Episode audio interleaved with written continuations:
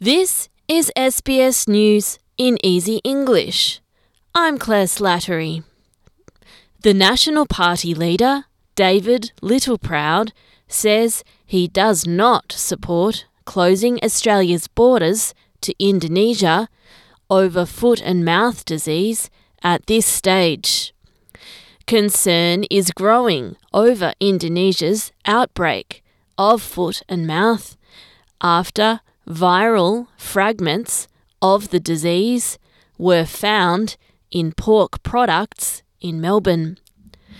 Opposition MPs Karen Andrews and Barnaby Joyce have both called for the borders to be temporarily closed.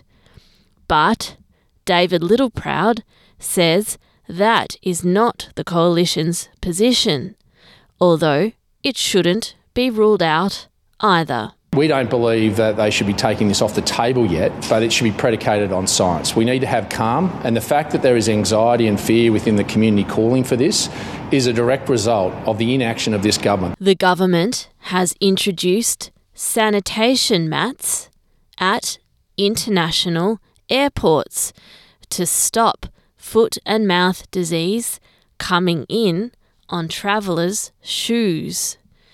Federal Agriculture Minister Murray Watt has told the Seven Network travellers need to do their bit to protect Australia from the disease. What we're asking people to do uh, is if they've been in Bali, especially if they've been near livestock or on a farm, and for that matter, there's a number of other countries around the world that have got foot and mouth disease as well. If you're coming back in from any of those countries, you've been near a farm, you've been near livestock, clean your shoes very thoroughly. A new United Nations report says millions of refugees and migrants face worse health outcomes than their host communities.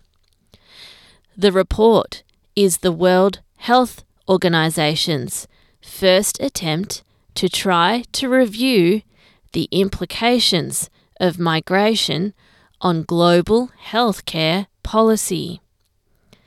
The WHO's chief, Dr. Tedros Adhanom Ghebreyesus, says refugees and migrants often don't get enough help. They face multiple barriers, including out of pocket costs, discrimination, and fear of detention and deportation. Many migrant workers are engaged in the so called 3D jobs dirty, dangerous, and demanding. The two remaining candidates running to be the next British Prime Minister have begun making their pitches to Conservative Party members.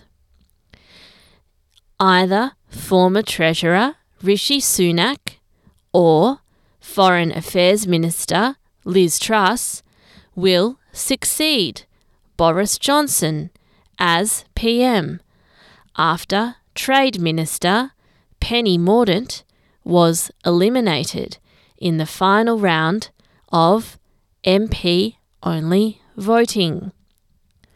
Bookmakers have 46 year old Liz Truss as the favourite to win the vote of the party membership.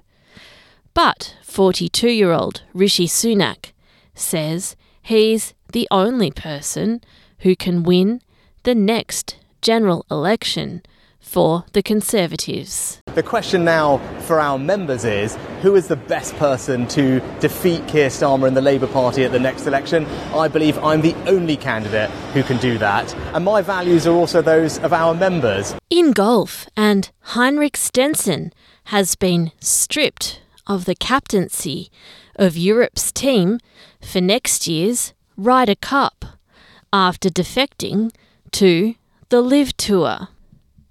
The 46 year old Swede is the latest well known golfer to switch from the traditional golf tours to the Saudi government backed LIV Tour. Those who have changed to the LIV Tour have been allowed to play in events outside the control of the traditional golf tours, such as the four men's major tournaments. But the traditional golf authorities control the Ryder Cup, which gives them power to make this move in retaliation for Stenson's defection. Critics of the LIV Tour say it is being used by the Saudi government to deflect from its human rights abuses, a practice known as sports washing. You've been listening to SBS News in Easy English. I'm Claire Slattery.